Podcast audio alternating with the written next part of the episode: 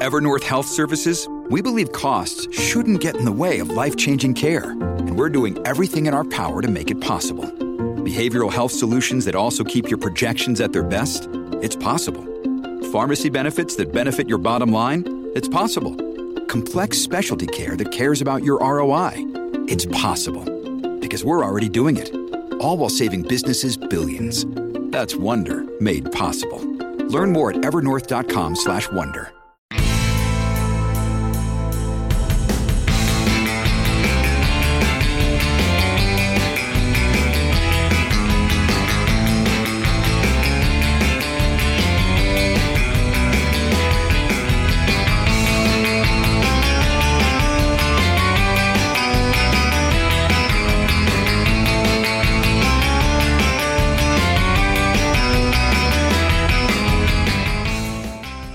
and welcome to Rock and Roll Politics, the twice weekly podcast with me, Steve Richards. Thank you so much for tuning in wherever you are in the UK and indeed the rest of the world. Just a few assembly notices, then we get into our interview, uh, which connects to the podcast from earlier this week. So if you didn't hear it, you can get it, listen to that, and then have a follow up. Um, and you don't need to. They're not sort of, it's not like a serial where if you miss one episode, you can't catch up, but it kind of helps. Um, uh, so here we go. Uh, the notice. Yeah, just a quick reminder of the live shows uh, coming up. Birmingham on March the 21st, uh, 1000 Trades, a great venue in Birmingham. And then moving on to Kings Place, March the 23rd in London, Belfast, March the 26th, uh, Ropetackle in Shoreham, March the 29th, Witham in Barnard Castle, April the 1st, and the Old Market Theatre, Brighton on April the 24th. Uh, who knows what will frame those live shows uh, when we get to those uh, dates, but if you book the tickets, we will be making sense of it all live together. Uh, oh, the joy of live shows. So that's coming up. But uh, now, more immediately, um, yeah, I've uh, been keen to speak to Theresa May's former chief of staff, Nick Timothy, for some time because in the podcast earlier this week, I argued that one of the reasons why this government is uh, being submerged by almost the same issues as the major government uh, in the build up to 1997, but with a greater intensity. Major was a more somehow rounded figure than Sunak. He had won an election in 92, uh, and although he was by 97 wrecked, uh, by his parliamentary party and his wider party, actually winning kind of changes a prime minister a bit, and he had a much more substantial cabinet than Sunak, who is wrestling with the remnants of the Johnson era, era and before that, actually. But my argument was that after 97, the Conservatives didn't really have a really grown up debate about why they lost in 97. Indeed, the tormentors of Major took greater control over time. William Hague tried to, to quote him, move on from the uh, previous era, uh, but couldn't, and deliberately in the end focused on a core vote strategy. Then they went arguably further to the right with Iain Duncan Smith. Michael Howard tried to settle the ship. David Cameron kind of claimed to be a modernizer, uh, but really wasn't. Uh, he was uh, a, kind of turbocharged Thatcherite in terms of economic policy. Social reform different, but economic policy. So they didn't really change. But there was one moment uh, where they might have done, and that was under Theresa May when she came in and made a statement outside number 10 that no Tory leader since Margaret Thatcher would have made, uh, where she said it's time to talk about the good that government can do and that markets don't always work, and sometimes you have to intervene. And this was a theme that she repeated when she had the space to do so throughout her time in government. Uh, now, it raises many interesting questions, this, because of course it wasn't really Theresa May uttering those words. Well, it was, but they were written for her by Nick Timothy. And it was so ironic, really, because all the sort of columnists uh, kind of describe this period as a shift to the right because columnists on the whole fell for the Cameron argument that he was a centrist and a modernizer. Uh, and they saw all of this as a shift to the right. But economically, the intention was emphatically to uh, move the Conservatives back to the centre ground, so called, and to become closer to the sort of one nation tradition in some respects. But the interesting question is did May really believe that? Um, and Nick Timothy is interesting on that. And what would have been the kind of vision if it had been space to develop. This was the moment, but of course it was lost amidst the chaos of Brexit. Uh, another irony, really, because Nick Timothy was a strong supporter of Brexit. Theresa May was a Remainer, of course, his boss. It was a moment when perhaps if she had been strong enough and he had remained in number 10, they could have moved the Conservative Party on to a new place uh, more suited for the uh, current challenges. Thatcherism was absolutely a product of the late 70s, early 80s, but they can't let go of it. Nick Timothy wanted to certainly address elements of it and change it. And if you remember, some people said when she spoke outside number 10 for the first time, they thought it was Ed Miliband speaking. Ed Miliband was thrilled hearing this statement. Anyway, I thought it'd be interesting to hear from Nick Timothy in the context of our many discussions about the Conservative Party. And in a way, they are the key because even though it looks as if they're going to lose the next general election, they usually win them and the electorate in England are hugely tolerant. Maybe that's one of the factors why they haven't fundamentally changed. They tend to vote them in.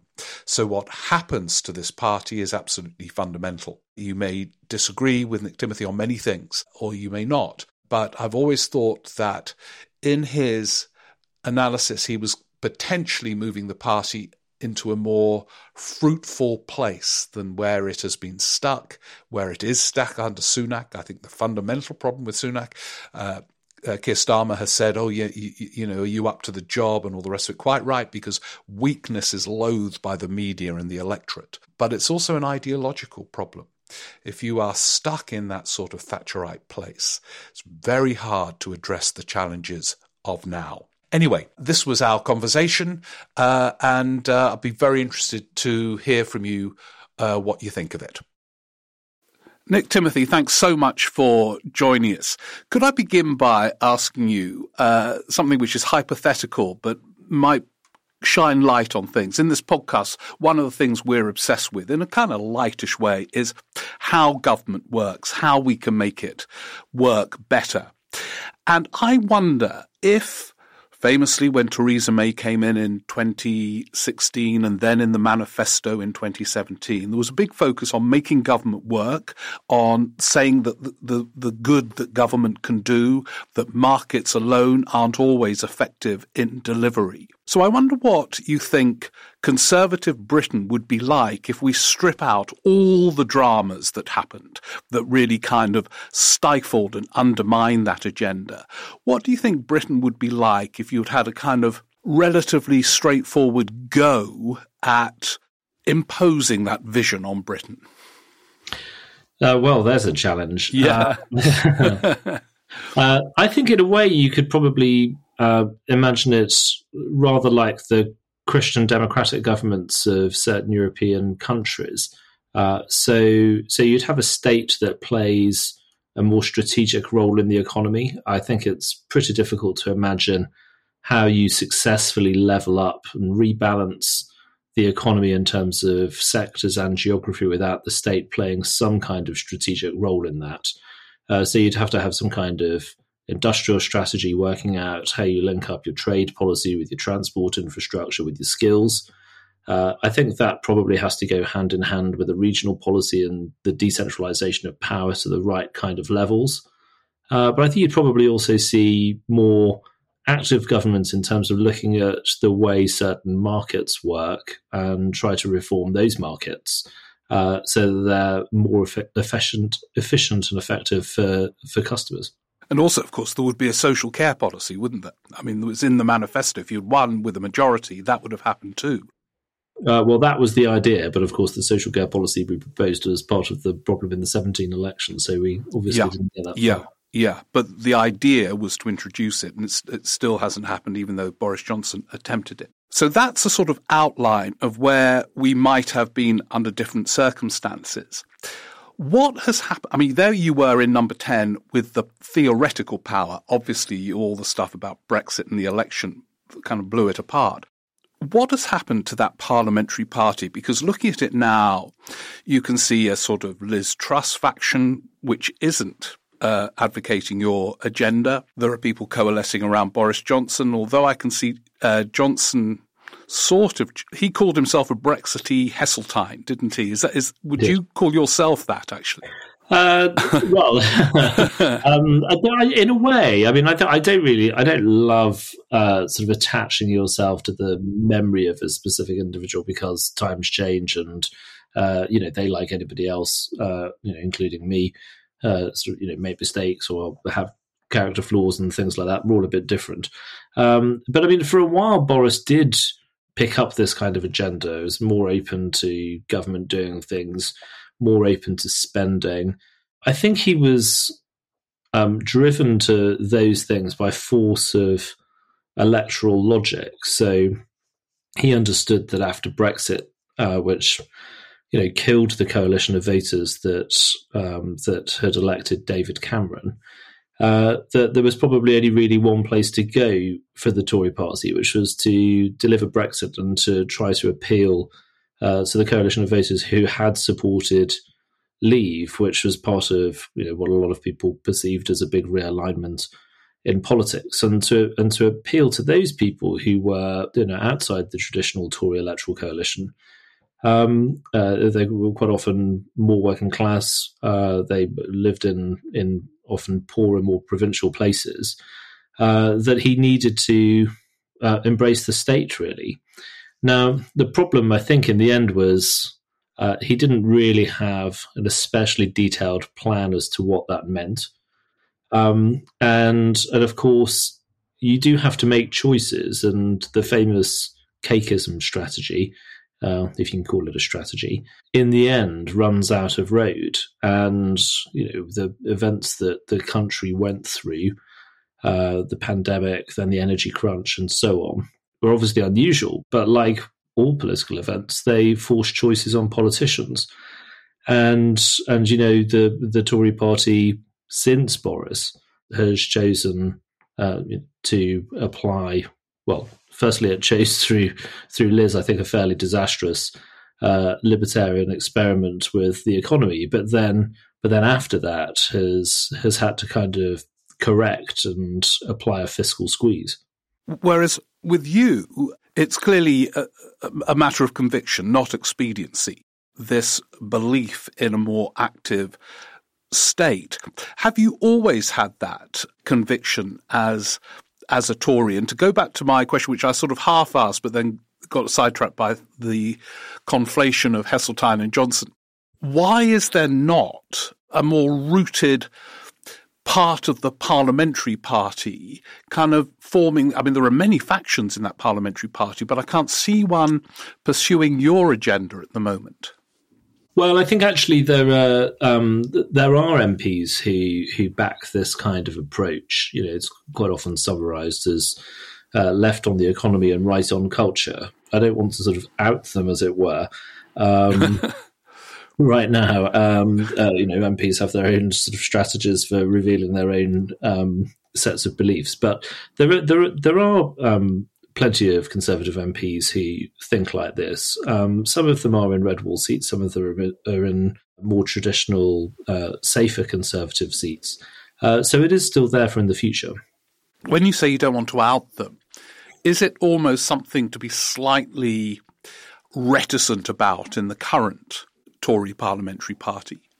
Well, I think um, no. I don't, it's not that it's a question of embarrassment. It's more. It's more that I don't want to speak for people sure. uh, uh, and put words into their mouths. Um, I think you know Rishi's approach. Uh, uh, I think firstly the the fiscal squeeze was unfortunately necessary after what had happened with the Liz experiment. I hope what we will see in the year ahead is that actually some of the decisions set out in uh, in Jeremy Hunt's emergency uh, mini budget will actually prove to be unnecessary because inflation will hopefully start to fall and energy prices will uh, will also fall.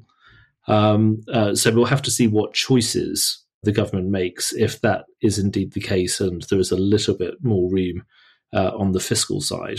In terms of where Brexit fits in with all of this, it seems to me again that you're in a very interesting position because I form the impression anyway that most Brexiteers in the Tory parliamentary party see it as a route, as one of them put it to me, to really turbocharge Thatcherism, to have a smaller state, to become competitive on the basis of much lower taxation and therefore probably lower public spending, although they would argue growth would become so great public spending could be financed that isn't actually your economic vision, is it, in terms of um, how you implement Brexit? No, it's not at all. Uh, and I mean, obviously, it is the case that among some conservative leavers, the plan was always to leave for economic reasons to escape European uh, regulations uh, and policies and to deregulate and cut taxes and so on. I think that was always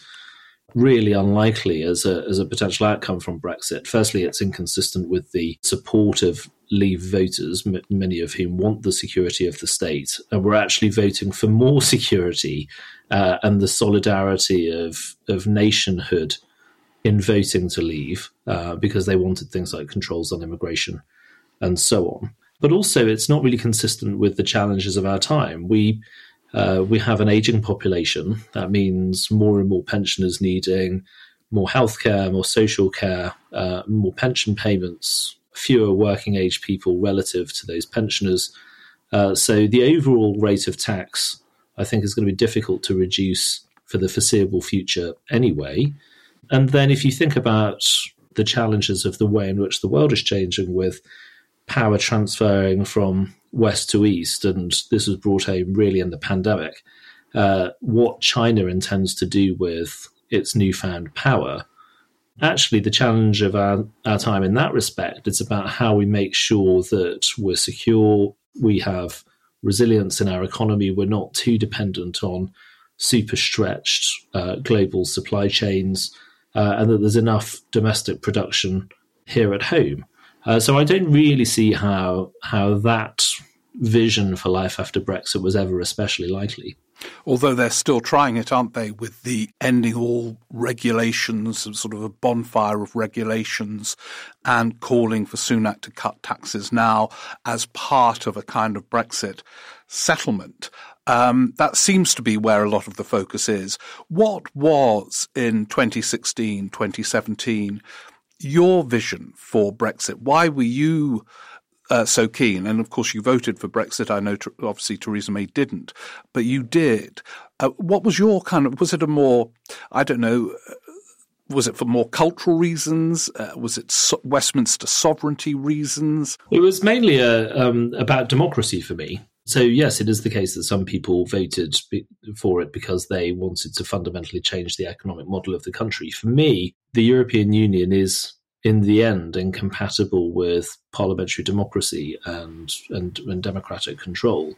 And I think, like quite a lot of other people uh, who worked in government in the years running up to Brexit, actually the, the experience of dealing with the European Union actually made plenty of us more Eurosceptic and and, and pushed some of us who you know, didn't like the European Union very much, but perhaps might have uh, uh, stopped short of saying we should leave. Um, that that experience maybe pushed some of us actually into the leave camp. Now, that's not to say that we should stick to exactly the same economic model that we had while we were in the EU, because you know, if you think that you can leave something like the European Union and the single market and carry on doing exactly as you were doing before, then actually the probability is that, that you might end up a little poorer uh, than you might otherwise have been. So you do have to change economically. To me, that is about uh, being more strategic. It's about being more nimble. Uh, so it's not about wholesale deregulation, but it might be about changing big regulatory frameworks. There are several examples of that from uh, whether you're talking about you know, public procurement or the regulation of uh, financial assets and things like that.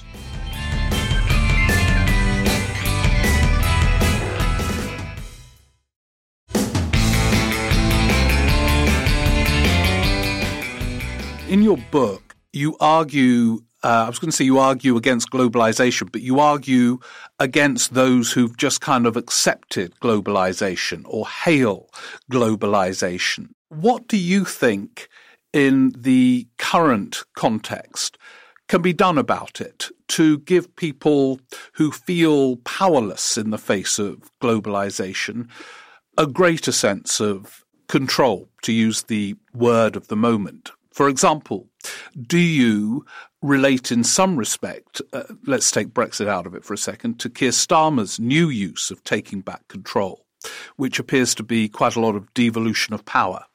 Well, I think on globalization, I mean, firstly, the, you know, the technologies um, and and some of the practices that make globalization possible aren't going to go anywhere. So the world is still going to feel global in lots of fundamental ways. But the nature of globalization and what has happened through the process of globalization over the past few decades uh, is a matter of political choices. Uh, so, the terms on which China was admitted into the international trading system, for example, the way in which Western countries have tolerated the Chinese abuse of uh, that world trading system, the way in which trade agreements have been struck, the way in which some of those trade agreements will protect services and the professionals who work in services industries while opening up Western markets to manufactured goods from uh, from countries where labor costs are lower. These these things are all choices, and they've all changed the shape of the world economy and our domestic economies too. We can, to some degree, uh, have a conversation and make choices about the nature of globalization. Now, Britain obviously can't do that unilaterally, but Western countries collectively can. And this is already starting to happen, uh, where sadly, you know, America through its semiconductor strategy uh, and the measures it's taking uh, against China and trying to slow Chinese technological advances and transfers of knowledge from American businesses to China. This is this is starting to to pull America and some of its allies away from China. Now, at the moment, uh, the European Union, I think, thinks it can stand between America and China. But in reality, if America decides that uh, it really is going to impose some kind of decoupling, given the extent of American uh, financial and economic power and the ability of its sanctions regime to sort of really reach into other countries, I think we're going to see European countries being forced to make a choice at some point. So, so the globalization uh, that that we've known through most of our lives, uh, I think, is gone. It's it's changing quite quickly. That will mean, for example, I don't know, cheap Chinese imports, which already, of course, is uh, not as cheap as they were, all ending, which is again another massive economic challenge, isn't it, for a country like Britain, which has been so dependent, seemingly anyway, on I don't know uh, cheap imports from China and other places, which might also become part of a new order, uh, you know, as, as you envisage it. Yeah, and I, and you know we we shouldn't shy away from the fact that as these things happen, uh, you know, if there is a decoupling between the West and China, that will have inflationary pressures on Western economies.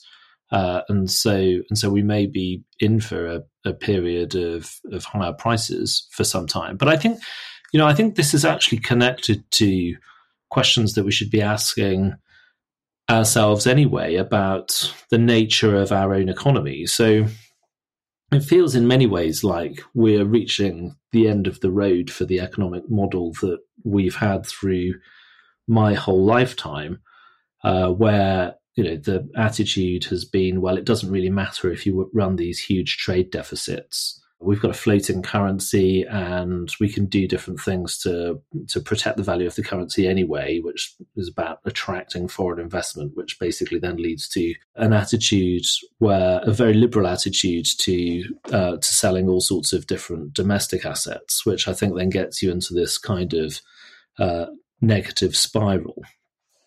Um, this sort of attitude that uh, actually being a services economy is a sign of maturity and late stage development, and that we don't need to be too diverse in terms of the sectors of the economy we have. That actually, you know, it's great that we've got a world city, and it doesn't matter very much whether the regions are struggling because you know we can we can redistribute and we can uh, and we can play around a little bit, but we don't need to worry too much about the success of uh, you know the Midlands and the north of England or Wales or whatever. That attitude uh, and that set of policies has really reached the end.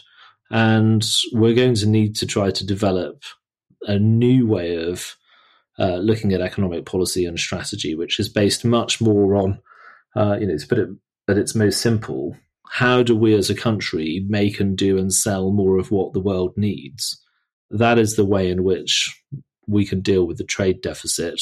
That is the way in which we can start to reduce some of the perverse policies that arise from the trade deficit. That is how uh, we will uh, rebalance the economy in the end. With the government playing a very active role. Yeah, I think you wouldn't be able to do it without the government playing an active role. And I think if you think that you can level up without fundamentally changing the, the economic model of the country, uh, then I think you're being a little naive because really what you're talking about, yeah, is is redistributing um, some pots of cash, decentralizing a little bit of power, uh, moving some uh, you know wings of the state to some places outside the southeast. Now, these things might help a bit, but they're not going to deliver the the real sort of revolutionary change that that I think we really need. As part of that revolution, in your book, you describe uh, your vision for civic capitalism, which some saw as quite similar to Ed Miliband's call for responsible capitalism. Is it similar? Do, do, you, do you see a sort of connection between the two? There may be some similarities in analysis of the problem, but I think, I mean, Ed Miliband's politics are, are rather different to mine.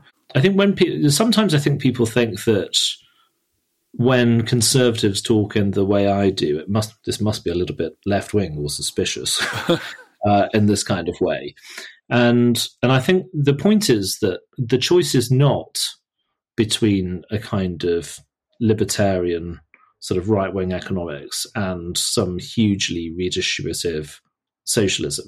This kind of middle ground that I'm talking about, I think, is uh, that you you use the power of the state to try to re-establish the things that are missing and holding back the conditions for market-led growth in places that have lost a lot of their civic confidence and social capital. Uh, so you're trying to you're trying to use the state to allow the to the to allow the market to to bring growth. This isn't some hugely redistributive thing. It's about how you try to change the nature of the economy so that it works for more people.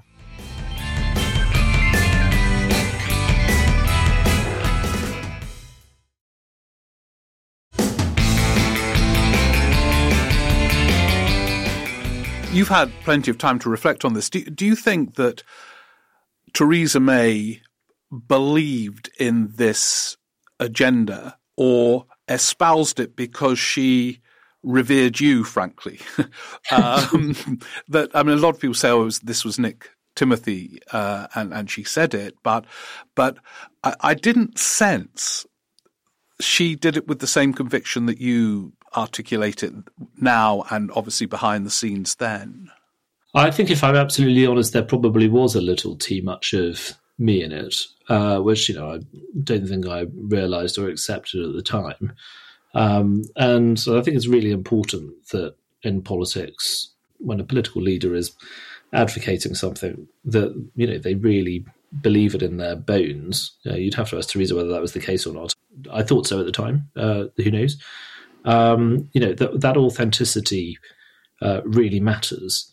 you know, going back to what we were saying earlier, there's there, there's a there's a group of conservatives out there who are who are interested in that these ideas. In fact, actually, I think the increase in awareness of the problems caused by Chinese power and Chinese involvement in our economy is leading some conservatives who I think didn't think in these terms to start to uh, accept that there probably does need to be a greater role for the state in the economy, that actually international free trade is a lovely concept, but it's not really real, and that you know we need to be a bit more realistic about the way we engage with in, with the world in these respects. Could I ask you? Uh, it's interesting, by the way, isn't it, that China could be the route to uh, some of your colleagues in the parliamentary party coming towards uh, supporting a more active state here. It's quite an interesting route through which they end up doing so. Yeah, I think it is, uh, but I think it is genuinely happening. So I think, yeah. I think some people, some who uh, who take a robust view of foreign policy and national security, uh, I think just sort of you know, hadn't really revisited some of their assumptions about economic policy for a while. Mm. And I think it's through the, the their their thinking about security that they've started to move on the economy. I mean, other people have moved for different reasons, whether that's because of their experience representing uh, sort of regional constituencies, or uh, or whether it's because you know Brexit has shone a light in certain places and challenges in communities, or whether it is actually that the party has set itself this task, or did set itself this task of trying to level up the country. And and as you kind of in, interrogate things intellectually, you you sort of realize, well, uh, you know, maybe we've been waiting for these t- things to happen because of the invisible hand of the market. Maybe it's invisible because it's not there, um, and and you need the state to do this. Could I finally ask you, uh, someone who was in number ten at an intensely challenging time post the Brexit referendum in terms of managing the parliamentary party and the nature of the wider challenge. Rishi Sunak now, if you were advising him, say, on the strikes, would you be advising him to settle or stay tough? Well, it, it's obviously very difficult, and um, you know, the horrible truth about inflation is it means that collectively we are not as well off as we expected to be and hoped we would be. If you granted the entire country inflation proof pay rises, then you don't really get anywhere. And in the public sector, if you do it, um, then there's a big question about affordability and what that means for you uh, in terms of fiscal policy or the amounts you're spending on the things that you really do need to be investing in, uh, you know, capital budgets or uh, or whatever. Um, so the truth is, uh, unfortunately, none of us really is going to uh, win inflation busting pay rises. We're all going to collectively overall be worse off than we hoped we would be. In reality, uh, they're going to have to uh, make an offer that is that feels reasonable. It's probably going to be higher than those that are on the table. I would think at some point, but you know, these are these are very difficult times, and and and you know, not everyone's going to get what they want. Would you spend more now on the levelling up agenda? Well, I think you have to deal in reality, and and after what happened last year, um, and with the with the pressures with the bond markets, uh, there did need to be a fiscal correction. That is what uh, Rishi and Jeremy Hunt uh, delivered, and they did stabilize things in the end, uh, if we are to level up the country, we are going to have to invest. Uh, we're going to have to invest in in obvious things like um, transport infrastructure and so on. We're going to have to invest in people through alternatives to the education um, options that people have post 18 at the moment. We're going to need to spend a lot of time and money giving people technical education, vocational education, and retraining opportunities through people's lives as as technologies and the economy change faster than they have through our lives so far. But it's not just about spending money. It is about, I think, changing policy. Then that is, you know, in part about things like making choices with the overall tertiary education budget, for example. It is about decentralizing power. It is about being more strategic and making sure that you get proper bang for your buck when you're spending on infrastructure But I do think overall, the most important thing is actually trying to look at the economic model we have and trying to move to something that is that that leaves the country more capable of producing the things that the world needs. So we eliminate the trade def- deficits, we create more jobs outside the service sector, not just in manufacturing, but in the creative industries and things like that, uh, that will give people good, well paid, mid skilled jobs across the country. You had one advantage, uh, maybe the others, um, but certainly one, when you were in number 10, in that the opinion polls suggested the Conservatives were well ahead, and that's always a kind of buttress. Um, the 2017 election, of course, famously suggested that those polls weren't necessarily right. But uh, what is clear is the polls are suggesting the Tories are miles behind now.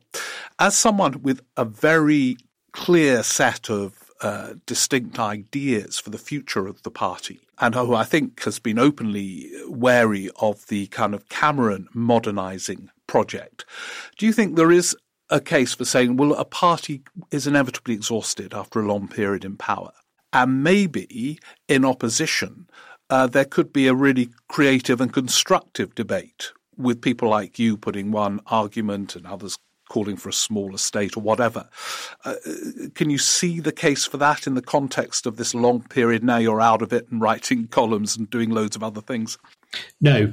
oh right. um, well, I think you should never you should never want to be in opposition. Our system is pretty binary. Um, you know, there are still opportunities to win power and mayoralties and local councils and so on. But um, but actually, our system is pretty binary. You're either in government or you're out. And when you're out, the other side is changing the country in the ways it sees fit uh, and that you might not like. And there's not very much you can do about it. So I think the people who sometimes think, oh, well, it's, you know, it's time for a bit of opposition are a little naive about that.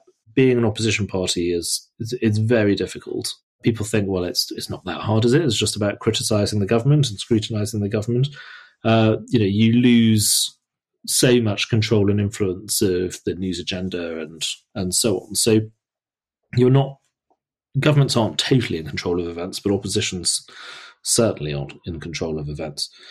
There is something about uh, the the space of opposition for new arguments to be made, which is very difficult to do uh, when you, for example, when you have a change of prime minister uh, when your party is already in power because you know the new leader might you know in Rishi's case he'd been chancellor there was uh, a few weeks on the backbenches but you know he'd been doing a big job. When Theresa became prime minister she'd been home, sec- home secretary for years. A lot of the sort of mental space that these people have is devoted to doing the job it's your own party's guy who's the prime minister. If you do anything, especially overt in terms of trying to build coalitions of support with think tanks, columnists, you know, thinkers, academics, it looks pretty disloyal. It causes a political problem. So you can't actually make, you can't actually prepare before you become prime minister in the way that a leader of the opposition can. Uh, so there is there is something in it but I would never advise that it is the right way of thinking. No. Do do you finally feel you still have influence? You, have written. I've referred to the book that you've written. Um, you write a weekly uh, column which will be widely read in the Conservative Party and beyond. Do, do you still feel you have influence, or is there nothing? To beat being, well, you were joint chief of staff in number 10 uh, when clearly power is sort of in your hands. And especially, as you say, you know, there was a lot of you in what Theresa May was saying. Well, I mean, I think having a newspaper column is a tremendous privilege, and uh, there's plenty of scope for people um, who are outside government uh, to influence in all sorts of ways. Uh, you know, whether that's through writing books or policy reports or newspaper columns or you know, making arguments uh, that uh, that that hopefully people will pick up in the party.